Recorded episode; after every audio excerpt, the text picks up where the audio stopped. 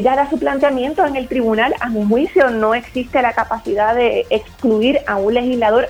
No sé exactamente lo que pasó, si realmente la forzaron a irse o fue una determinación que ella tomó, ¿no? Eso también se verá en el pleito que entiendo que ella va a estar presentando. Pero no, no existe la capacidad para excluirla.